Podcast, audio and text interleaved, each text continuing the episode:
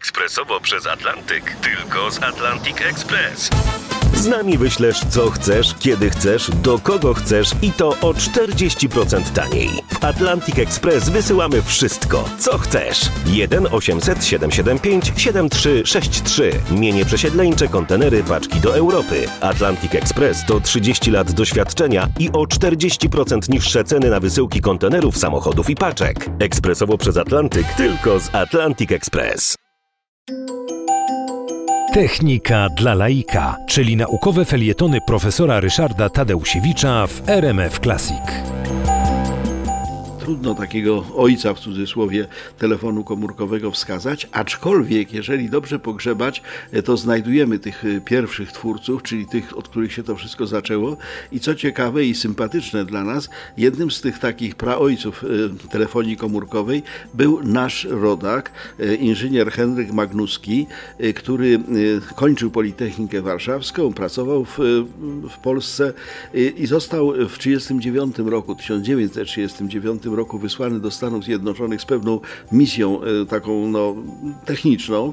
No i oczywiście tam zastała go wojna, tam pozostał, zaczął pracować w firmie Motorola i e, kiedy e, szykowała się inwazja aliantów w Europie, kiedy miał być ten tak zwany D-Day, czyli lądowanie w Normandii, które miało rozpocząć no, właściwie zwycięską już de facto wojnę z hitlerowcami, to potrzebne było narzędzie komunikacji. Wcześniej oczywiście y, radiowa komunikacja istniała między samolotami, między czołgami, no ale y, piechota, czyli ta najbardziej y, istotna część wojska, nie była tak sterowalna właśnie radiowo. Henryk Magnuski wraz ze współpracownikami, ale wymienia się jako głównego twórcę, wymyślił i zbudował urządzenie, które pod nazwą walkie-talkie, czyli chodzisz i rozmawiasz.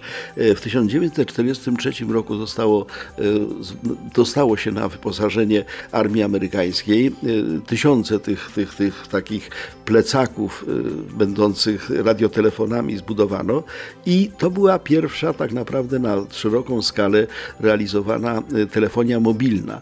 Natomiast mm, człowiekiem, który pierwszy pokazał ten nowoczesny telefon komórkowy, czyli taki, jaki w tej chwili używamy, aczkolwiek oczywiście jeszcze w bardzo prymitywnym technicznie wykonaniu, to był Martin Cooper, też z firmy Motorola, który zresztą zrobił to niezwykle złośliwie.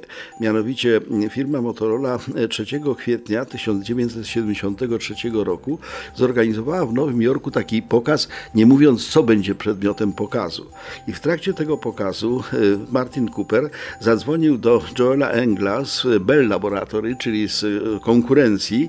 Zadzwonił z telefonu właśnie, który trzymał w ręce, e, który ze względu na rozmiary bywał nazywany cegłą, ale jednak to był pierwszy telefon komórkowy. Zadzwonił, żeby mu powiedzieć, że właśnie rozmawia przez telefon komórkowy. No to była ta właściwie taka data, od której to się zaczęło.